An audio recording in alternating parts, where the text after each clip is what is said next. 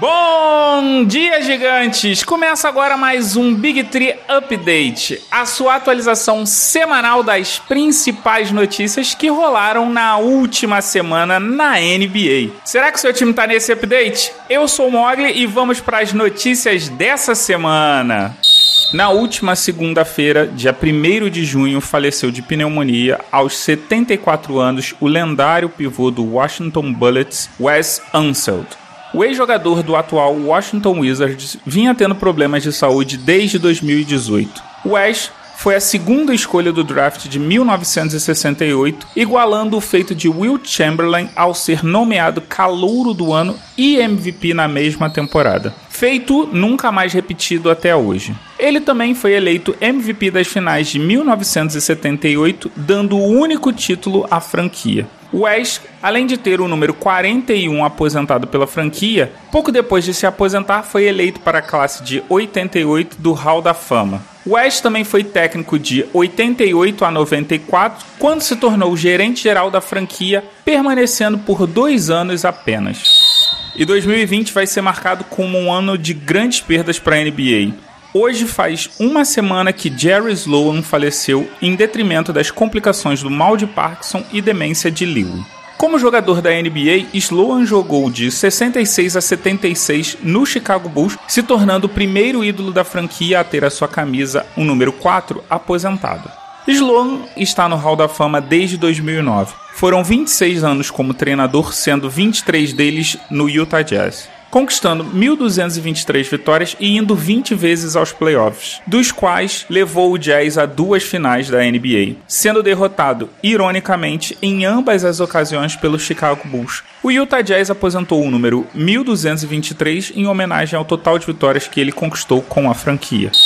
E falando em Hall da Fama, não será em 2020 que teremos Kobe Bryant, Tim Duncan e Kevin Garnett entrando para o Hall da Fama. Calma, pode ficar tranquilo que eles vão entrar para o Hall da Fama e vão entrar na classe de 2020. O que acontece é que o presidente de Naismith Memorial, Jerry Colageno, anunciou que devido à pandemia do coronavírus, a festa anual de inclusão do Hall da Fama será adiada para 2021. Apesar de especulações, Colágeno negou a possibilidade de juntar a cerimônia de celebração de 2021 das turmas de 2020 com 2021. Segundo ele, a classe desse ano merece uma celebração própria.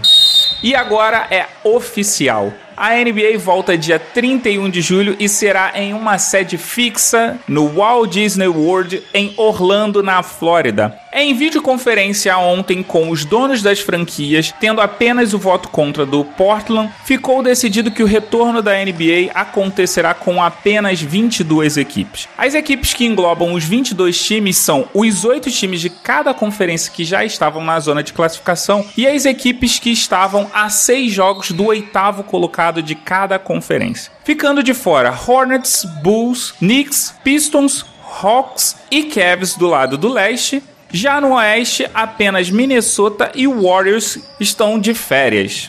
Nesse retorno, as equipes irão realizar oito jogos da temporada regular antes dos playoffs. Caso haja uma diferença maior de quatro jogos entre o nono e o oitavo colocado, iremos para os playoffs. Se essa diferença for menor ou igual a quatro partidas, teremos um confronto direto pela oitava posição, onde o oitavo colocado só precisa vencer uma partida, mas o nono terá que vencer duas. Jogadores e alguns familiares ficarão confinados no Disney World de Orlando, podendo ir em alguns locais da cidade desde que sigam todas as restrições do distanciamento social. Em caso de não cumprimento dessas medidas, os atletas serão punidos, podendo ficar de fora de eventuais jogos, independente do momento. Com o retorno oficial para 31 de julho, caso as finais cheguem ao sétimo jogo, o final da temporada deve ocorrer no dia 12 de outubro. Certamente você já ouviu falar de George Floyd, ou ouviu a frase I can breathe, ou até viu a hashtag Black Lives Matter. George Floyd, um homem negro de 46 anos, em mais um caso de abuso de força, foi assassinado por um policial em Minneapolis. O caso gerou grande repercussão e uma onda de protestos contra o racismo que começou nos Estados Unidos, mas se espalhou ao redor do mundo.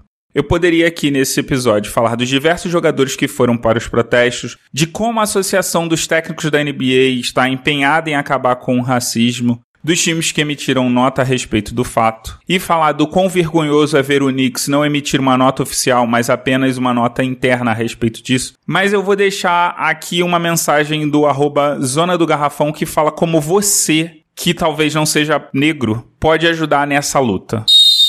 Acho importante eu me posicionar aqui sendo uma pessoa negra é, e dar um aviso para quem está entrando no movimento de que pessoas brancas e caucasianas unam forças com a gente, mas não achem que vão ganhar uma medalha por isso depois, tá ligado? Tem gente meio que celebrando, como se tivesse fazendo um grande ato pela gente e tipo, calma, tá? Vocês estão com a gente, é muito bom. É bom pegar esse momento para refletir sobre vocês mesmos, né? que tipo de preconceito é, você nem enxergava, né? aprender um pouco mais sobre a história e como respeitar as pessoas negras, principalmente mulheres negras que sofrem o dobro do, dos homens negros. É, é, incrível como esse país é racista e mata a pele negra por nada, simplesmente. Então, que vocês entendam que isso não é um campeonato de quem colabora mais, quem é mais negro, quem é menos negro, quem, quem, quem é o melhor em ajudar a gente. Não, mano. Tipo, isso é um momento total de reflexão. Vocês pararem pra ver como realmente funcionam as coisas, como é ser preto no dia a dia, tá ligado? Como que a gente age, sair na rua com medo, com achando que a polícia vai te parar a qualquer momento porque você tá com uma roupa diferente do que eles é, determinam roupa de bandido, né? Eles já determinam a pele negra como roupa de bandido, tá ligado? Então, é um momento para vocês refletirem, tá? Não vão ganhar troféu depois disso. Tamo junto. Léo Mogli Edições